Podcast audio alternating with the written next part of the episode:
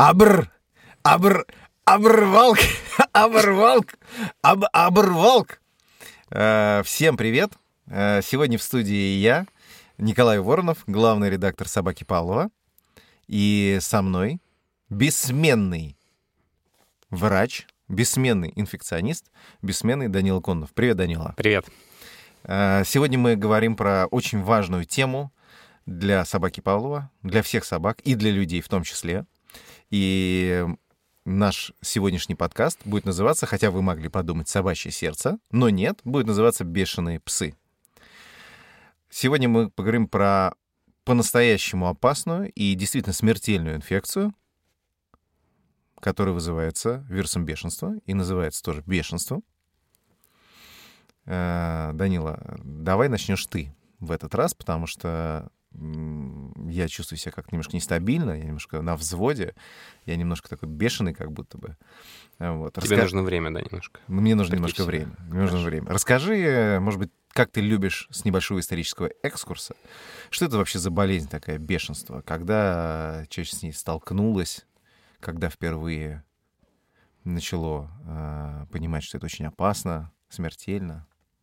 Ну, на самом деле, это э, болезнь, бешенство. Оно описано очень давно в исторических там разных сводках. Э, Оно описано очень подробно, то есть клиника бешенства описана хорошо. А, С ним сталкивались античные ученые, античные медики, которые в тот момент оказывали помощь людям, заболевшим, да, и была доказана в определенный момент связь э, между вот этим заболеванием, после- в результате которого человек неизбежно умирал, и укусами животных, в частности собак. И там было много разных стратегий э, лечебных, которые пытались применить, там, вплоть до там, прижигания ран, э, промывания ран э, вином, отрубания- Отсекание рук, Да, ног. абсолютно точно, это не шутка, отсекание конечностей, которые были укушены и так далее. Ну, соответственно, как бы действенные, действенные такие способы профилактики бешенства, они были разработаны только Луи Пастером, точнее его командой, не только он в этом участвовал. Вот, и, соответственно, это уже был там 1885 год, когда стали открываться первые пастеровские станции, да, в которых э,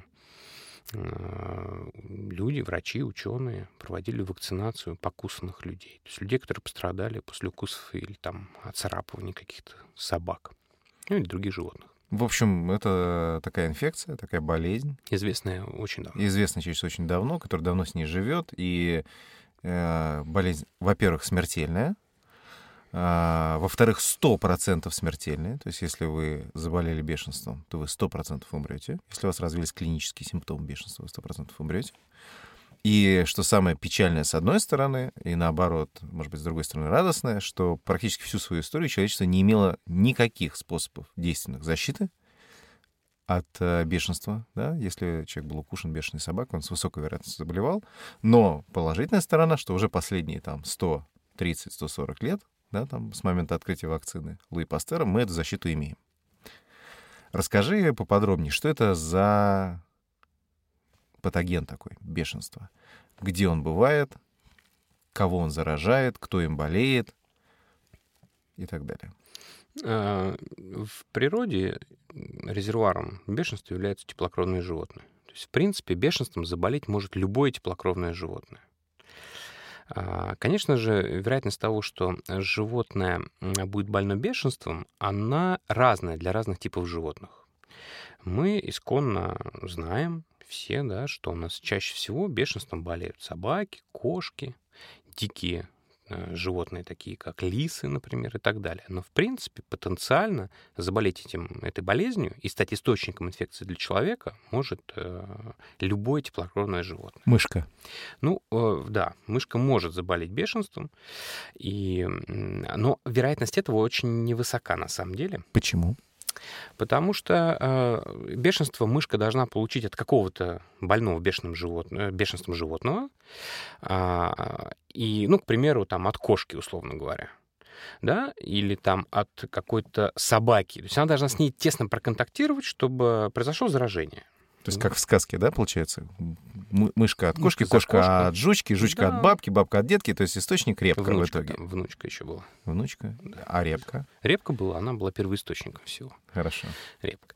Да, то есть э, понятно, что для того, чтобы заболела мышка бешенством, она должна проконтактировать с каким-то бешеным животным. Бешеное животное ведет себя достаточно агрессивно, и вероятность того, что мышка в этой схватке выживет, а, схватке с бешеным животным, она не очень велика. То есть она может просто не успеть заболеть бешенством, потому что бешеное животное может ее, эту мышку, убить. А, Поэтому как бы вероятность того, что вы, проконтактировав с мышью, заразитесь бешенством, она не очень велика в структуре как бы других животных. Да? То есть мы говорим про других животных. А, но мы не исключаем никогда риски заболеть бешенством даже от мышки. Так как это заболевание является, ну, ты немножечко неправильно сказал, но не стопроцентная летальность, да, демонстрирует. Все-таки у нас там один человек как минимум выжил. А тут у нас и врач, что- чтобы такие вещи мне говорить. да, поэтому, э, э, так как это заболевание, в общем, демонстрирует очень высокий процент летальных исходов, то есть практически 100%, 99,9% в периоде, значит, э, то даже там какой-то контакт с мышью, которая там могла вас укусить, условно говоря, и быть там, предположительно больным бешенством, он должен быть профилактирован.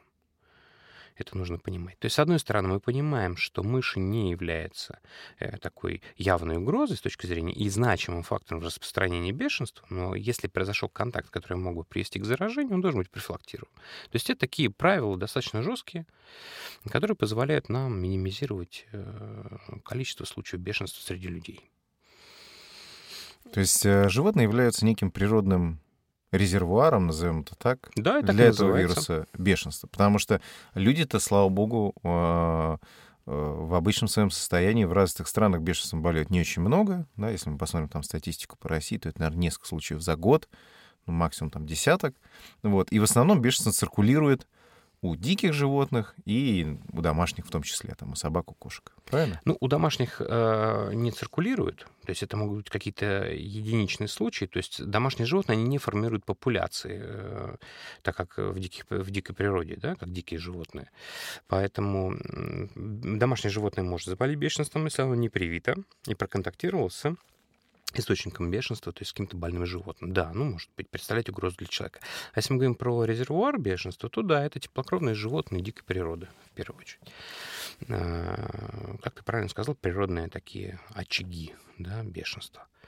Как бешенство передается? Ты вот так э, мягко называл это словом проконтактировать. Расскажи про под- поподробнее, как передается бешенство от животных к животным и, самое главное, к человеку потом. Конечно. Ну, я думаю, что как раз надо и начать с человека, потому что все-таки это такая актуальная история. Ну, мышки, знаешь ли, многих волнуют. Мне писали смс говорят, скажите, как мышки заболевают, хомяки там. Ну ладно, давай про Ну, человека. хорошо, условно говоря, мышка может заболеть от бешеной там, кошки, которая на нее набросилась, но мышка смогла спастись, Как Том и Джерри. да, смогла спастись, но тесно с ней проконтактировал. Например, с, э, при нападении на мышь э, кошка там ее укусила, да, и слюна кошки попала в рану мышки. И мышь может заболеть. Но если после этого она сбежала и выжила, то а, именно выжила, э, не погибла от ран, да, там в первый день после этого контакта, она может заболеть бешенством и там, представлять определенную угрозу, пока она не погибнет. Но на самом деле срок жизни такой мышки очень незначительный, она, в общем, как достаточно быстро развивает клинику бешенства и там через несколько суток погибает, как правило. Здесь, опять же, это, это, это снижает вероятность заражения от определенной мыши, потому что все-таки люди с мышами дикими редко контактируют. В отличие от кошек там, или собак, например. Ну, да, таким и же так образом далее. может заболеть домашняя кошка. Она может пойти Конечно. погулять в лес на даче, там ее может царапнуть, цапнуть э, какой-нибудь барсук. Да, или дикая кошка, например, которая живет вне и не привита, и живет там в природных каких-то Пол- условиях. полудикая какая-то. Полудикая, да, или где-нибудь рядом с городом, там, на помойках и так далее. То есть кошка сбежала погулять по своим там надобностям, вот, и вернулась, э, заболев бешенством. Поэтому, в принципе, есть четкий протокол, который предполагает, что любое животное, которое контактирует с человеком, должно быть привито против бешенства. То есть домашнее животное, оно должно быть привито против бешенства. Если у нее есть хотя бы какая-то вероятность контакта с другими животными. Люди заражаются, ну, здесь тоже с людьми нужно четко понимать, потому что у нас очень много страхов рождает бешенство, так как это неизлечимая болезнь. Очень много страхов э, витает среди людей, да, и люди придумывают всякие изощренные варианты, как они могли бы заразиться. Здесь очень четко описаны рискованные ситуации. То есть какой контакт является рискованным с точки зрения бешенства. Это э, укусы, э, бешеными животными, это оцарапывание бешеными животными, и это ослюнение слизистых а, и ран открытых. То что такое слизистый? Давай расшифруем. Ну, потому... Слизистый — это, например, слизистый глаз, слизистый полость рта косвенно тоже могут в этом участвовать. Вот. А, а ослюнение — это попадание слюны а, зараженного животного. Мы можем, в принципе, заболеть бешенством, например, разделывая дикую лису также проконтактировав с ее там, слюной, там, другими жидкостями, да, то есть можем заболеть бешенством, если мы можем пораниться при разделке туши э. У меня, например, есть знакомые, которые ну, там, занимаются отстрелом животных этих, и, соответственно, очень спокойно, не напрягаясь, разделывают и контактируют с э, там, Э, и э, разделывают таким образом, что они могут контактировать и с эм, нервной системой, да, то есть там с головным мозгом, спинным мозгом и так далее, да, и достаточно свободно себя ведут без перчаток, разделывая этих животных. Это тоже рискованный контакт, потому что дикие животные, они как бы являются резервуаром, как мы уже говорили, для этого серьезного заболевания. Э, давай здесь немножко помуссируем эту тему, потому что врачебные термины, типа ослюнения, они не очень понятны. Э, многим. Хорошо. Многим, не очень понятно. Э, с укусом более-менее понятно. Но э, я специально готовился к нашей сегодняшней передаче и читал несколько месяцев подряд форумы, на которых люди спрашивают врачей, насколько безопасен тот или иной контакт. Для этого ты читал, да? Именно для этого. Хорошо. Вот. И, например, тебе все ясно, ты говоришь укус, да? А люди пишут, меня слегка прикусило, соседская кошечка. Вот. И черт его знает, что это значит слегка, да, то есть, может быть, нет пальца уже, а может быть, она даже и не прикусывала, а просто посмотрела. Люди тоже так пишут. Например, э, одна женщина, там нет имен, она написала, что у нее на ноге была рана, а соседская кошка проходила мимо нее и потерлась об ее ногу. И, возможно, кошка была бешеной, вылизывала себя, на шерсти осталась слюна, слюна втерлась в рану, и ей конец. Ну, женщине, в смысле. Кошке тоже тоже конец, если она бешеная. Вот. Ты можешь прокомментировать как-то вот э, ситуацию с этой казуистикой? Или лучше просто отправляться к психиатру сразу вот со всеми такими вопросами? Ну, тут опять же полка двух концах. То есть, с одной стороны, мы не должны гипертрофировать э, риски и придумывать какие-то риски, да, а с другой стороны, мы не должны недооценивать э, реальные риски. То есть, вот в ситуации, которую ты описал, и, и, и та ситуация описана, и другая. То есть, если вас прикусило какое-то животное, там, допустим, соседская собака или дикая кошка прикусила, вы там не видите явных признаков повреждения кожи, это не значит, что повреждения нет. То есть э, э, этот этот, эта авария, ну, то есть эта ситуация, мы так иногда называем это термином авария, которая может произойти, да? Дискотека авария. Практически. Вот. Она э, все равно с большой вероятностью будет требовать профилактики, потому что вы не можете э, быть полностью уверены, что кожные покровы не пострадали при этом. Да? А, с другой стороны, если кошечка вылезала себя, потом пошла через какое-то время, потерлась а ногу, на которой, возможно, есть рана, возможно, нет ран, нет, так бешенством не заражаются. То есть для заражения бешенством нужен непосредственный контакт больного животного, его слюны а, с а, открытыми ранами, и с слизистыми оболочками, про которые мы уже говорили. То есть кошечка должна активно вылезать эту рану на ноге, и тогда риски есть. Это да. То есть слюны не просто где-то находящиеся, а находящиеся во рту. Конечно, это должна быть свежая, как бы, скажем, выделенная слюна. Потому что я, например, читал такие вопросы, что мамы часто волнуются, э, ребенок играет во дворе на детской площадке и находит палочку какую-то, да, и палочкой что-то делает, ковыряет, на руке у ребенка всегда есть какие-то ссадины, царапины, вот, а когда мама не решает эту палочку отобрать, чтобы сама поиграть, например, или еще что-то. А она видит, что палочка была покусана, ну, то есть кора там обгрызана кем-то. Ну вот, соответственно, она начинает писать на форумы, что, значит, палочка была слюнена, а палочку он держал в руках и так далее. Я правильно понимаю, что это скорее казуистические случаи, у которых риск отсутствует. А казуистические случаи заражения, ты имеешь в виду, Да. могут быть? Нет, это не может привести к заражению. Такая ситуация к заражению не приводит. Прекрасно. То есть мы не можем говорить даже про казуистику в этом случае. Так бешенством не заражаются. Поэтому понятно, что мама будет очень переживать, потому что это, еще раз повторю, это неизлечимая болезнь, и особенно если у мамы есть какой-то вариант ипохондрии, то для нее это будет вообще такая тяжелая история. И А уж для ребенка какая-то вот Ну, история. ну, для ребенка, возможно, он может не понимать, что происходит, но он будет видеть, что мама его тревожится очень сильно. Поэтому вот через какие-то предметы внешней среды заражение бешенством не происходит. То есть здесь, э, здесь вот, чтобы осуществилась вот эта передача, да, а, здесь необходим и источник инфекции прямую, да, и, а, соответственно, там, допустим, объект, который может заразиться. И у них должен быть непосредственный контакт. Но, насколько я помню, ты еще говорил, ну, по крайней мере, когда мы это обсуждали, еще и об оцарапывании, если не ошибаюсь. То есть укусы, ослюнение, еще и оцарапывание. И может еще быть. царапание, да, потому что, в принципе, мы не можем исключить, что при оцарапывании может попасть слюна а, на рану. То есть это... ам, Близкий, тесный контакт это с животным. близкий тесный контакт, абсолютно верно. Близкий тесный контакт с э, животным, которое потенциально может быть инфицировано бешенством.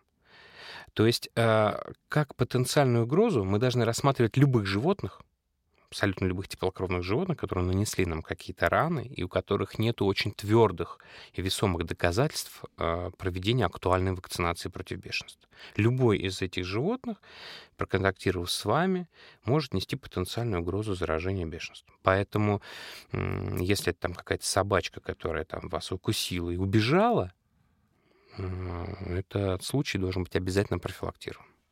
А, смотри, объясни, почему э, вирус э, передается вот прям при таком тесном контакте. Почему, если там э, напустить полную ванну слюны, ну ладно, нет, про полную ванну слюны не будем. Окей, если кошка лизнет стол, или собака лизнет стол, а через 15 минут я э, уже дотронусь до этого стола, то вероятности заражения нет. Ну, во-первых, ты можешь дотронуться неповрежденным участком кожи до этого стола, и ты тогда точно не заразишься прям сто процентов. Но с такой же вероятностью сто процентов ты не заразишься, даже если ты дотронешься там какой-то там глазом до этой части. Если кто-то приложит меня глазом к столу, Да-да. Потому что, в общем-то, у нас факторы передачи, а именно условия внешней среды, да, которые обеспечивают путь передачи, они не актуальны в отношении бешенства. Ну, то есть ты должен понимать, условно говоря, если это э, секунды, то тогда да. Конечно же, слюна свежевыделенная, которая там тебе там, накапала с дерева на рану или на глаз, это может нести угрозу. То есть вопрос времени. Поэтому есть определенная устойчивость вируса в окружающей среде. И на самом деле она, с- большой нашей радости, вирус малоустойчив в окружающей среде. То есть ультрафиолетовое облучение, в частности солнечный свет, а, нагревание действует на него губительно. То есть в окружающей среде он живет очень короткий период времени, это правда. То есть если, а, условно говоря, бешеный бобер вылез из реки и сгрыз какую-то палку, оставив ее острой да, на пляже, там через какой-то период времени ты на нее обопрешься и поранишься, то ты не заболеешь бешенством. Подожди, Если- то есть а, я где-то читал, что в Канаде обрабатывают эти палки, погрызанные бобрами, специальными антибешенными составами. Ну, я не знаю, где ты это читал, конечно же, но, в общем, На форуме тех, кто боится бешенства. да, конечно. Конечно, они ходят и обрабатывают, что могли просто комфортно гулять по берегам. Обрабатывают гудроном, Да, жидким гудроном. чтобы было противно прикасаться, и никто не заболевал. Да. Скорее всего, так. Поэтому здесь вот роль факторов передачи, она очень незначительна. Поэтому, поэтому мы действительно должны понимать, что профилактируем мы определенный вот именно тесный контакт с такими животными подозрительными. А, Давай теперь как раз попугаем. Не попугаем, в смысле птички, а Про птичек попугаем ты не хочешь сказать? Нет? про птичек. Да. Ты спрашивал, есть ли у птичек слюни, слюни помнишь? Окей, Да. давай сейчас немножко попугаем людей. Давай. Но прежде чем попугаем, поговорим о попугаях и о птичках. Птички теплокровные, Без сомнений, очень теплые. тепленькие. Кстати, они обычно теплее, чем люди, где-то градусов 38-39 у них температура. Ну, все-таки чуть-чуть ниже, ну да. Ну да, они Не у теплее. всех такая температура. Курочка теплая, когда трогаешь. Ну, перепел более теплый. В магазине все холодные. Ну да. Значит, э, есть ли слюни у птичек? Мо- Может ли птичка тебя слюнить? Ну, вообще да.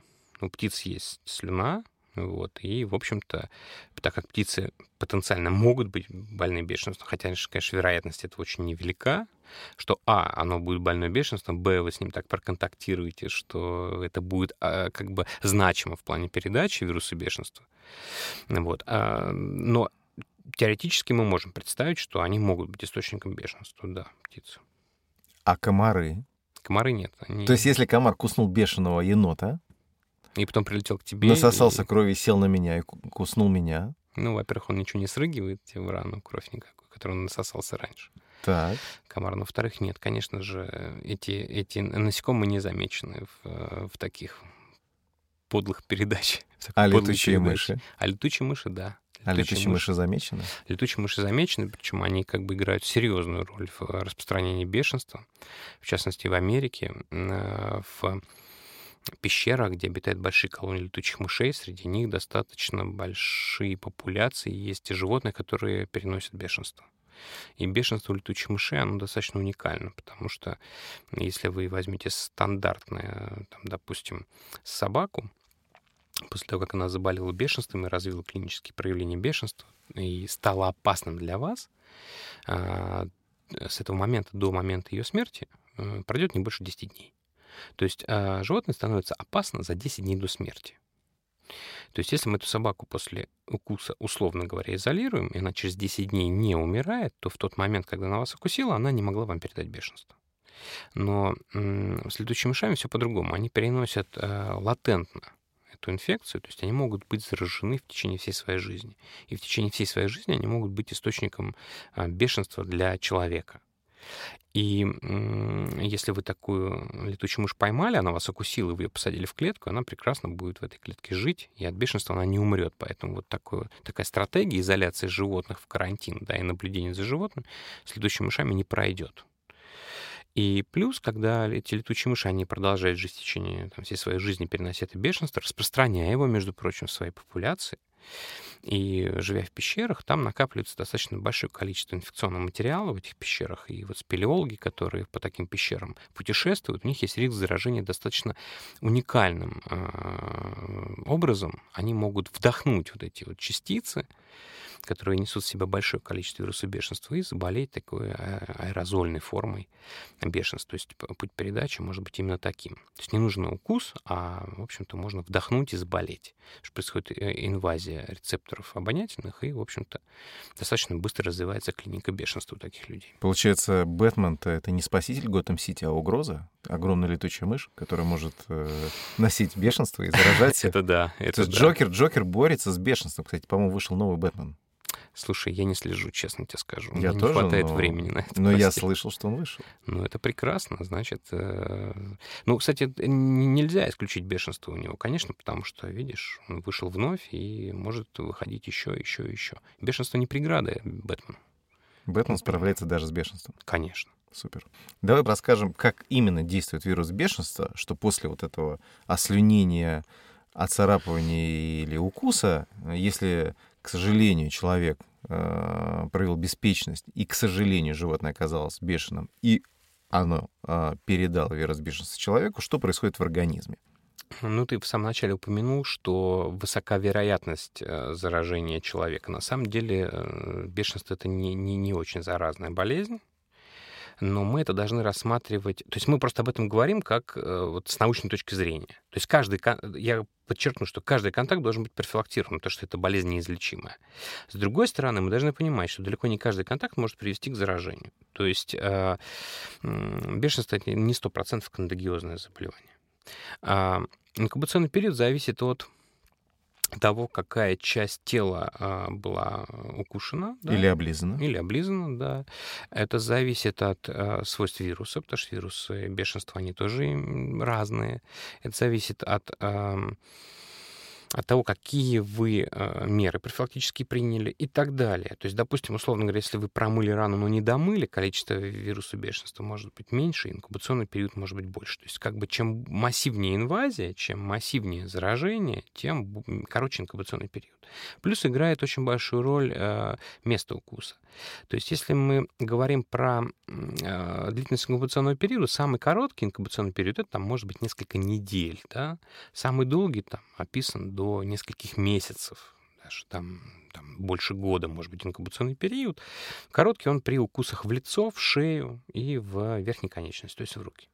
Потому что они достаточно богаты и нервированные, то есть там большое количество нервных окончаний, а вирус бешенства, он после попадания в э, человеческий организм, после укуса, например, да, он начинает размножаться вместе внедрения своего, происходит инвазия окончаний нервов, и переневрально вирус, то есть по нервам, вирус бешенства может проникать в центральную нервную систему. Не просто может, а проникает. Ну, может не проникнуть. То есть, Нет, может... если уже произошло заражение не каждый вот такой контакт, даже если попадает вирусы бешенства, приводит к его развитию, скажем так, к его размножению и к поражению Понятно. нервной системы. Не каждый, иначе бы у нас тогда при, при каждом укусе бешеного животного развивалось бы бешенство. Это не так. Понятно. Но мы не можем а, как бы вот сейчас достоверно сказать эту вероятность, потому что любой такой контакт профилактируется. Соответственно, можем сказать, что вероятность заражения, она такая-то при условии, что мы профилактируем бешенство. Вот, поэтому инкубационный период действительно может быть очень длительный. Это, кстати, нам идет на руку, потому что у нас есть время для того, чтобы успеть привиться. То есть этот период нам крайне необходим для того, чтобы мы успели человеку помочь до того, как у него развилось заболевание. А, вот смотри, а, если случилась все-таки плачевная ситуация, да, и бешенство развивается. Да? То есть вот прошел инкубационный период, профилактики не было, мы про нее еще расскажем, какая она должна быть. И развивается картина бешенства. Что это такое? Что это за клиническая картина? Какие симптомы? Как долго идет период болезни и чем он заканчивается? Ну, болезнь, как мы уже поняли, заканчивается смертью. Всегда? А, да. Вот кроме одного случая, который бесспорно был доказан. Это как раз Джина Гис, которая выжила после того, как была укушена именно летучей мышью, а, и ей был применен такой метод лечения, который называется Милокский протокол. Мы о нем тоже скажем обязательно, что это было. Первым симптомом, таким явным бешенства, самым первым клиническим симптомом является интенсивная боль в месте укуса. То есть вот э, в этом месте уже может быть рубец, то есть уже рана может зарубцеваться, и возникает резкая болезненность этого рубца. Также боль вокруг э, раны, да, которая была в прошлом. Далее э, в течение там буквально нескольких дней, одного-двух дней может присоединиться общие такие жалобы интоксикационные. То есть у человека будут жалобы на головные боли, слабость выражена, мышечные боли. Присоединяется расстройство психики у таких людей, то есть у них возникает там, частичная бессонница, э, чувство а, тревоги беспричинной. А, у них может развиваться а, такая вялость, апатия, а, мысли о смерти, кстати, посещают таких людей в этот момент. А, и, соответственно, ну, специфичных жалоб таких явных еще пока нет у этих больных. Далее, при прогрессировании этого заболевания у людей возникает пароксизм бешенства. Это уже явная клиническая такая форма заболевания, когда у человека возникает судорожный пароксизм и судорожный приступ люди себя очень агрессивно ведут в этот период, в этот момент. Да? Они могут носить себе увечья, они могут носить увечья а, окружающим людям, они могут а, ломать там мебель вокруг, да, и так далее. То есть они ведут себя очень возбужденно и агрессивно в этот период времени. Причем, что добавляет драматизм, это то, что они находятся, в общем-то, в неизмененном сознании, и они, в общем-то, частично понимают, что с ними происходит в этот момент, ну, как бы сделать особенно ничего не могут. Плюс есть очень специфический так, это такой симптом бешенства, гидрофобии, мы про него все знаем, да, водобоязнь.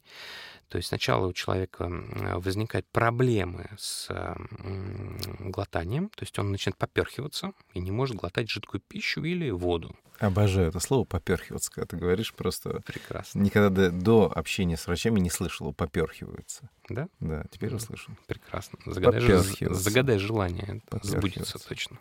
Загадал? Да. Прекрасно. Вот. А, и а, в дальнейшем а, у людей возникают уже явные признаки гидрофобии, то есть даже вид воды может спровоцировать пароксизм бешенства. Вот этот судорожный такой приступ человека. Э, звук льющейся воды может спровоцировать пароксизм бешенства. Плюс у них достаточно высоко поднимается температура тела, И, в общем-то, люди себя чувствуют очень тяжело в этот период разгара болезни. Так называется, период разгара болезни. Возникает тотальная бессонница, то есть они не спят. И, в общем-то, там, соматически они страдают очень, конечно же. Далее а, это заболевание, нередко люди умирают в этот, в этот период болезни. Такое может быть. Человек может умереть уже в, этом период, в, в этот период болезни. Дальше, а, если человек не, не умирает в остром периоде, у него заболевание приходит в следующую фазу, которая называется фазой а, параличей. Ее еще называют фаза зловещего успокоения. То есть у человека пропадает гидрофобия, у человека немного нормализуется самочувствие, он как бы так внутренне успокаивается и появляется надежда на выздоровление. На самом деле это уже такая фаза, которая предшествует умиранию пациента, потому что развиваются параличи, парезы вследствие поражения специфического мозга. Мы просто об этом не сказали, но вот именно вирус бешенства он называет специфический энцефалит, то есть поражение мозга определенное, да, специфическое для бешенства. И этот процесс как бы необратим. И развиваются параличи, и человек погибает впоследствии через там, несколько дней от остановки дыхания, сердечной деятельности. То есть длительность э, периода бешенства после начала клинических проявлений несколько дней. Условно говоря, если мы человека э, пытаемся облегчить ему состояние, то есть ведь протоколы лечения определенно есть, но это протоколы не направлены на излечение человека, да, протоколы направлены на облегчение его состояния физического. Да? А, и может продлиться жизнь такого человека там, до двух-трех недель даже иногда. Но впоследствии неизбежно человек погибнет. А интересно, есть э, какие-то, может быть, ты в курсе, а, протоколы, ну, я не знаю, там, рекомендации какого-то в духе эвтаназии? То есть спасти человека невозможно, поэтому или протокол направлен просто на облегчение снять симптомов? Да, основное, основное, основное все-таки это, это облегчить состояние человека перед умиранием, то есть перед гибелью. Вот. Но, конечно, он должен быть изолирован, потому что, потому что э, нередки случаи, когда он э, может заражать и заразить людей вокруг. То есть он ведет себя агрессивно, он же может их кусать. А, мы еще не упомянули про один такой специфический симптом, это слюноотделение. Оно увеличивается, слюноотделение в период разгара болезни, когда человек ведет себя агрессивно. Это не только касается человека, это касается и животных.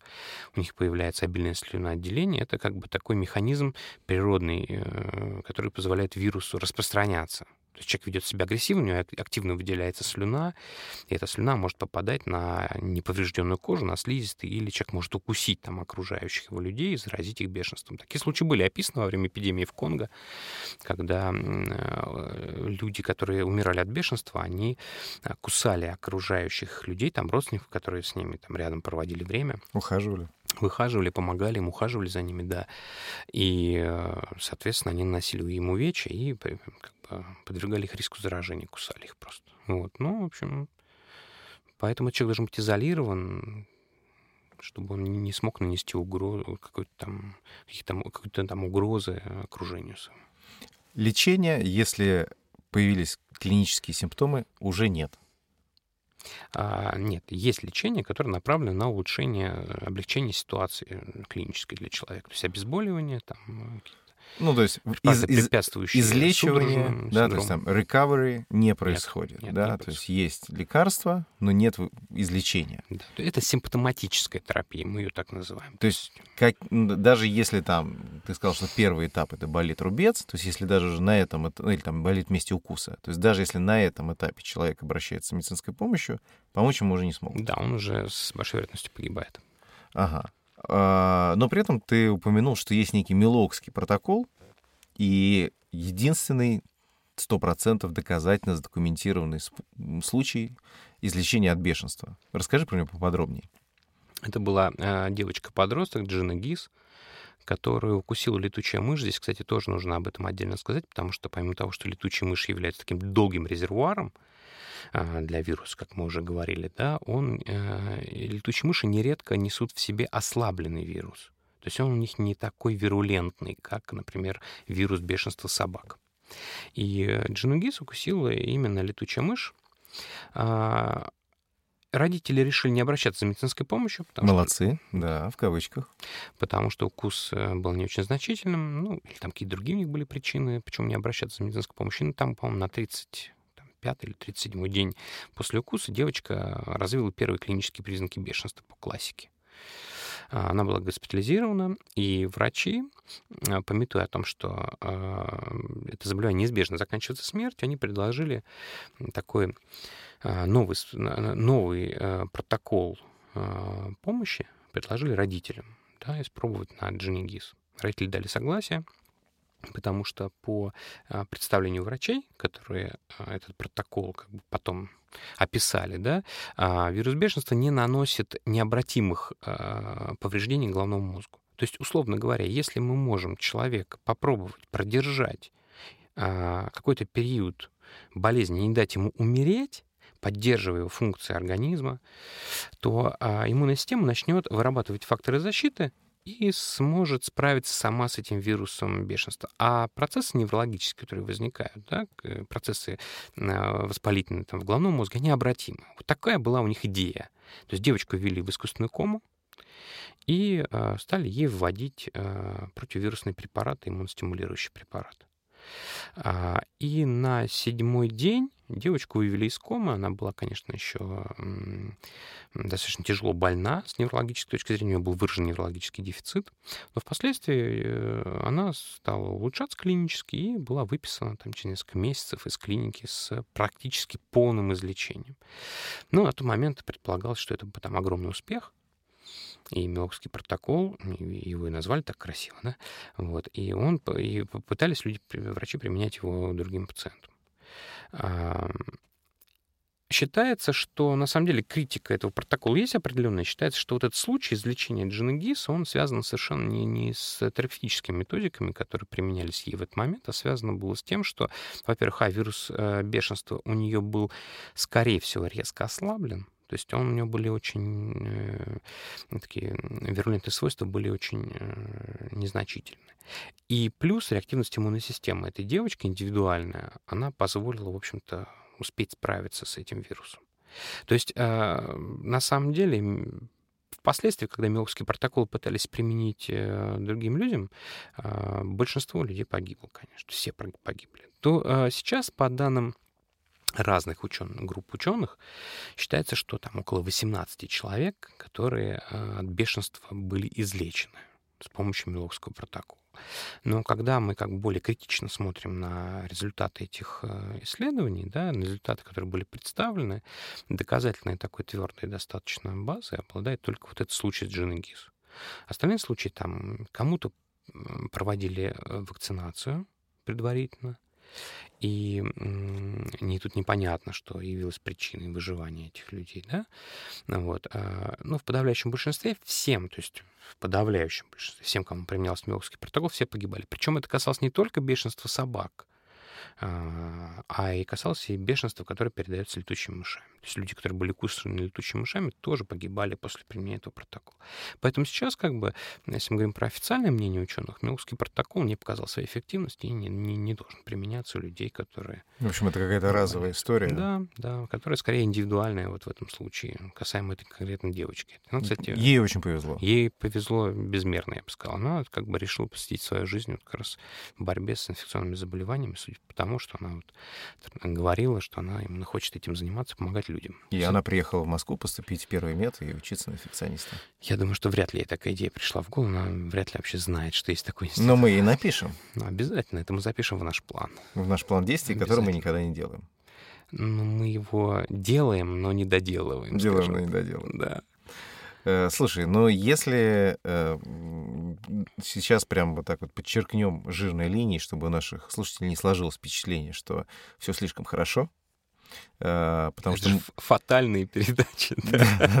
Фатальные передачи про смертельные истории, про смертельные инфекции. Несмотря на то, что бешенство не всегда передается при укусах даже от бешеных животных, несмотря на то, что э, вот, одну девочку вылечили. В целом это смертельная инфекция. И очень опасная инфекция, это правда. И поэтому она очень опасная, и ужасу еще добавляет то, что человек э, умирает быстро, осознает то, что он умирает, и умирает от очень неприятных э, неврологических симптомов, находясь, в общем-то, в полу таком э, сознательном состоянии. Полусознательном состоянии. То есть он косвенно понимает, что с ним происходит, он понимает необратимость этих процессов, да, и с другой стороны, в общем-то, помочь ему мы никак не можем, да, то есть это вдвойне добавляет, конечно, драматизма ситуации. Но Давай расскажем, как мы можем, как мы, как врачи, Как медики, мы должны. как мы должны помогать э, людям, в каких случаях. Значит, если у человека был какой-то контакт с животным, типа ты уже описал, да, что нужно делать? В этом случае, если мы э, как бы этот контакт э, классифицируем как опасный, по критериям, которые очень жесткие, да, у нас есть э, некоторое время для того, чтобы успеть э, предотвратить заболевание. Подожди, но классифицировать должен кто? Врач. Врач, без всякого сомнения. Потому что мы могут подумать, там, сосед Нет. классифицировал контакт как опасный. Нет, то есть э, каждый, э, фа- ну, понимаешь, э, население, люди все равно должны знать, какие контакты опасны, а какие не опасны. То есть если произошел Но кон- не должны но классифицировать. не их. должны, но не должны принимать каких-то решений. Их основное решение должно было быть таким. Я дойду до ближайшего травмпункта, и врач-травматолог э, решит, опасный это контакт, нужно ли мне профилактику, профилактика или не нужна. Но вот эм, тут, тут такой щекотливый момент. С одной стороны, мы не можем допустить наплыва э, лю- людей, С неустойчивой с неустойчивой психикой. психикой, да, которые не- не- нередко, с ипохондрией, которые нередко подозревают у себя бешенство, есть даже термин такой «боязнь сойти с ума». Ее, кстати, относят еще и к боязни заболеть бешенством, лисофобия есть такая болезнь. Мгм. И а, в случае, если человек там а, предполагает какие-то совсем невероятные риски, тоже может прийти к травматологу, и его отправят домой. А Да, если он приходит раз за разом, уже не домой, Уже не а домой, в его, уже с будут, мягкими стенами. его же будут там ждать в следующий раз. Да, да, и, дома, соответственно, участковый психиатр. Да. Вот. Здесь как бы такой момент. Все равно критерии эти для людей должны быть достаточно жесткие. То есть любой укус, любой контакт близкий, тесный с животным, который сопряжен с э, повреждением кожи или попаданием каких-то биологических там жидкостей э, на слизистые, ну, к примеру, там кошка чихнула, там, да, условно говоря, тебе в лицо и забрызгала глаза тебе все своим, своими, с- своей слюной, да, это классифицируется как контакт, опасный по бешенству, на самом деле. И в этом случае обязательно нужно посетить травматолога, все ему там, а, объяснить как можно быстрее, чтобы были как можно, как можно быстрее мы успели применить э, вакцину для профилактики заражения. Как она применяется? Были какие-то страшные истории. Я помню, бабушка меня в детстве пугала, что если я буду трогать ежиков, там, хомячков э, и прочую живность э, в парке, ее там не было, но бабушка там пугала, то э, мне будет делать, я помню эту фразу, она у меня перед глазами стоит, 40 уколов в живот. Ну, именно так, да. Сейчас уже другие, конечно. Причем я представлял, что размер шприца должен быть, ну, как минимум, там, игла должна быть сантиметров 15, чтобы до спинного мозга проколоть через пупок и туда ввести вакцину. А, Действительно, раньше были разные варианты. И там кратность введения вакцины сейчас совсем другая, потому что а, вакцины в прошлом были малоиммуногенные, конечно. То есть они вызывали не очень хороший иммунный ответ, недостаточный. Сейчас вакцины достаточно иммуногенные, поэтому сейчас нам полагается 6 введений этой вакцины. И это уже не живот, это уже просто ну, в плечо вводят эту вакцину, дельтовидные мышцы плеча. Мгм. Поэтому это уже не так страшно, да. Но это был такой весомый повод, чтобы кошечек не трогать. Но ты их все равно трогал, насколько я знаю. Я трогал. Да, это правда. Окей, соответственно, если у человека был какой-то контакт э, разной степени активности, имеет смысл сходить в травмопункт И А. понять, на- нужна ли вам профилактика. И скажет это именно врач. Конечно, это, это уже дело врача. То есть если э, у вас а, контакт был действительно опасным, то в этом случае врач э, может вам ввести вакцину, а может ввести вам вакцину и иммуноглобулин. Есть две стратегии.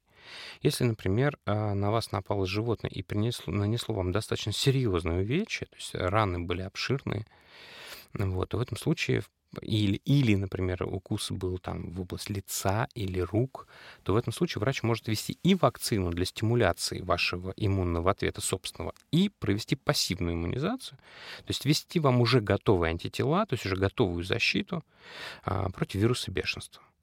И в этом случае вероятность того, что вы заболеете, будет минимизирована максимально возможным образом. Но эту стратегию выбирает врач, без всякого сомнения. Есть, ой, этот протокол даже для врача прописан очень четко. В каких случаях что делать. Потому что, с одной стороны, мы должны, я повторюсь, да, э, не пропустить ни одного рискованного контакта, а с другой стороны, мы не должны вводить э, вакцину всем тем, кто просто боится бешенства. Ну, стратегия понятна. Лучше иметь много живых психов, Да. чем э, несколько мертвых э, недос- беспечных людей. Да, абсолютно верно. Э, про вакцинацию, помимо 40 уколов в живот, ходит еще история про то, что во время периода вакцинации, который там занимает вот эти там 6 уколов, какой-то промежуточный период, э, скажи, пожалуйста, м, говорят, что нельзя пить алкоголь. Правда ли это, что нельзя пить алкоголь во время э, Курсы вакцинации курса вакцинации от бешенства? Э, Ну, то есть, наверное, правда, потому что вроде как это написано в инструкции. так написано в инструкции. Но, э, скажем так, твое личное мнение, не претендующее на э, какие-то споры с э, инструкциями, э, это как-то связано? Может быть, зарубежный опыт какой-то есть, зарубежные инструкции? Что ты об этом можешь сказать? Ну, это в нашей стране, конечно, традиционно такая рекомендация, что мы не должны во время курса вакцинации употреблять алкоголь еще 6 месяцев после. Мы не должны активно э, заниматься спортом, мы не должны допускать тяжелых физических нагрузок и так далее. То есть мы должны максимально, э, так скажем, э, облегченно пройти этот курс. Потому что непонятно, могу сказать, занимался спортом как бешеный. Как бешеный. Как да, бешеный, и бежит все как будут бешеный. бояться, да, Да. да.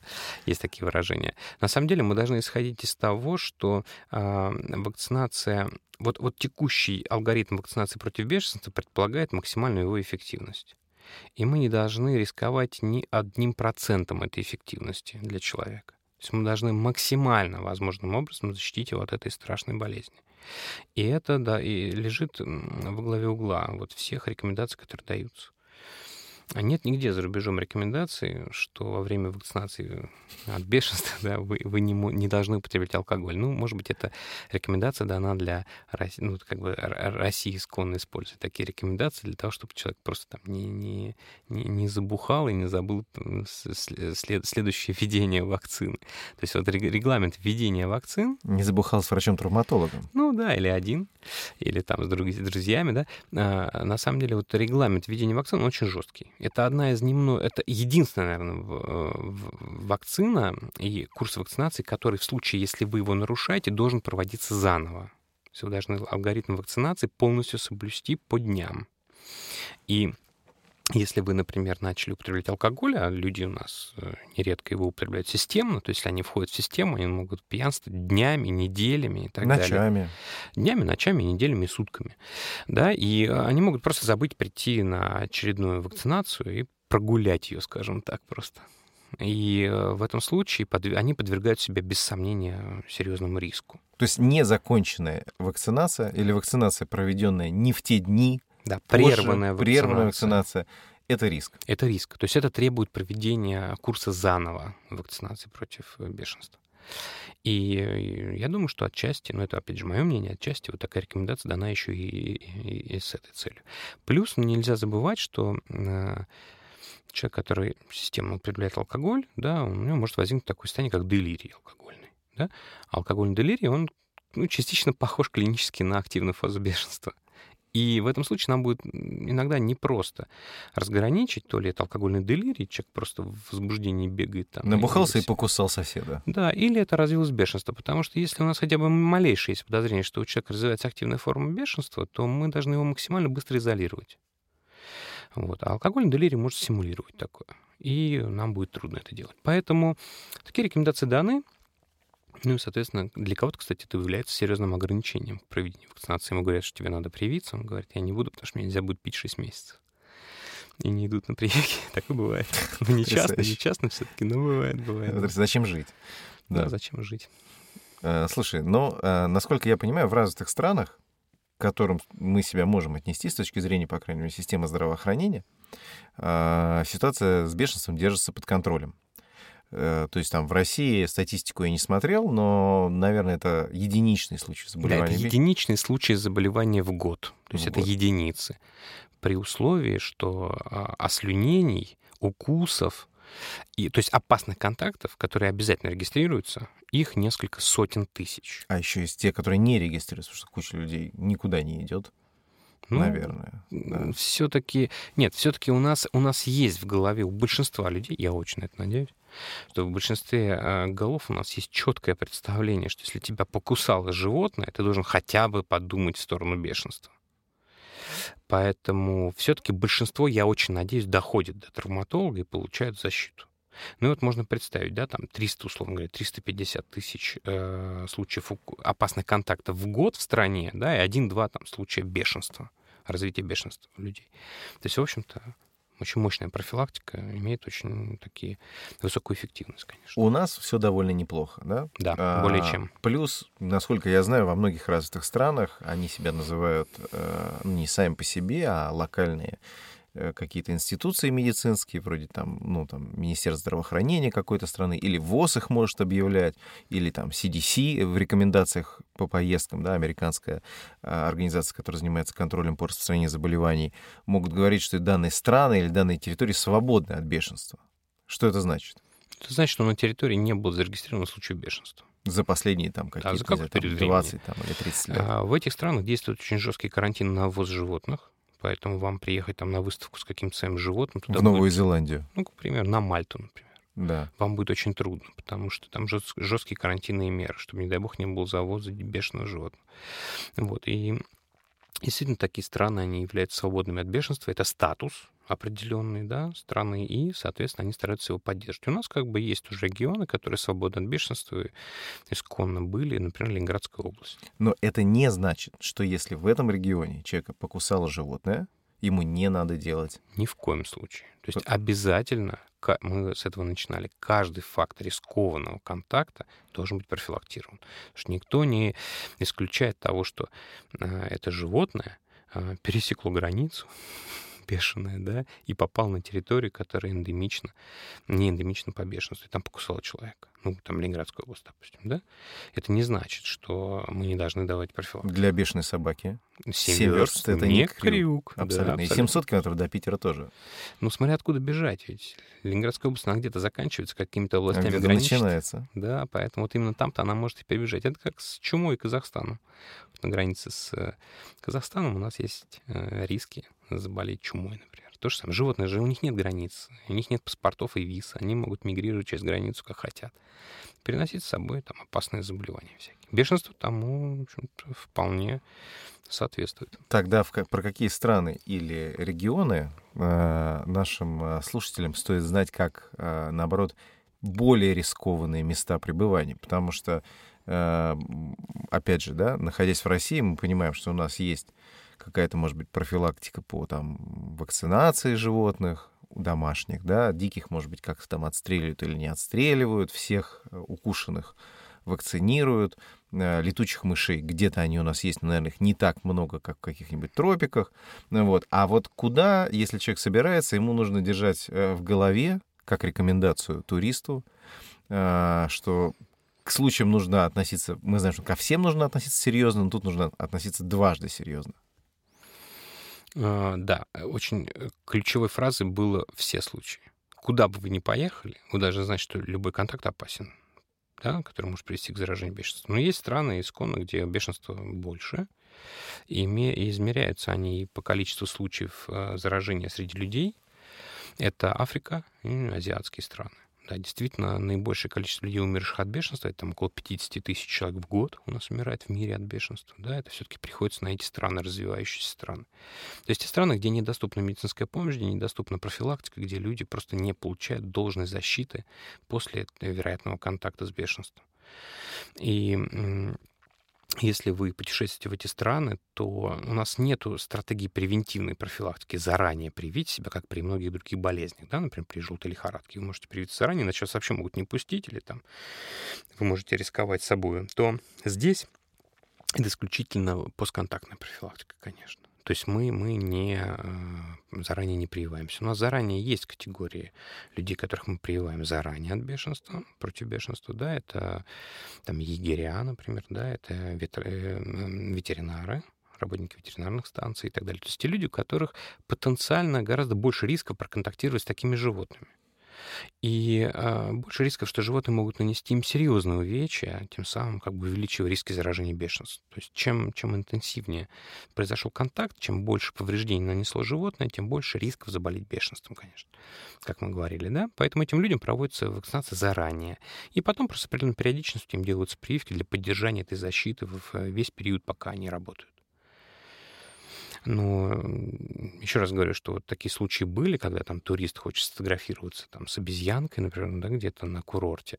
Обезьянку сажают на плечо, она откусывает полуха туристу и убегает. Причем обычно обезьянки убегают вместе с хозяином, потому что хозяину тоже страшно, что, что да, последствия она опасается, то вот такой случай, конечно, обязательно должен быть профилактирован. В общем, общая рекомендация, если вы приехали в Таиланд, и вам предлагают сфотографироваться с обезьянкой, вспомните, что обезьянка есть и на Красной площади, и не фотографироваться с ней в Таиланде. Можно на Красной площади спокойно с ней тоже не фотографироваться. Тоже не фотографироваться. Фотографируйтесь с Лениным точно. на Красной площади, он мертвый и точно вас не укусит.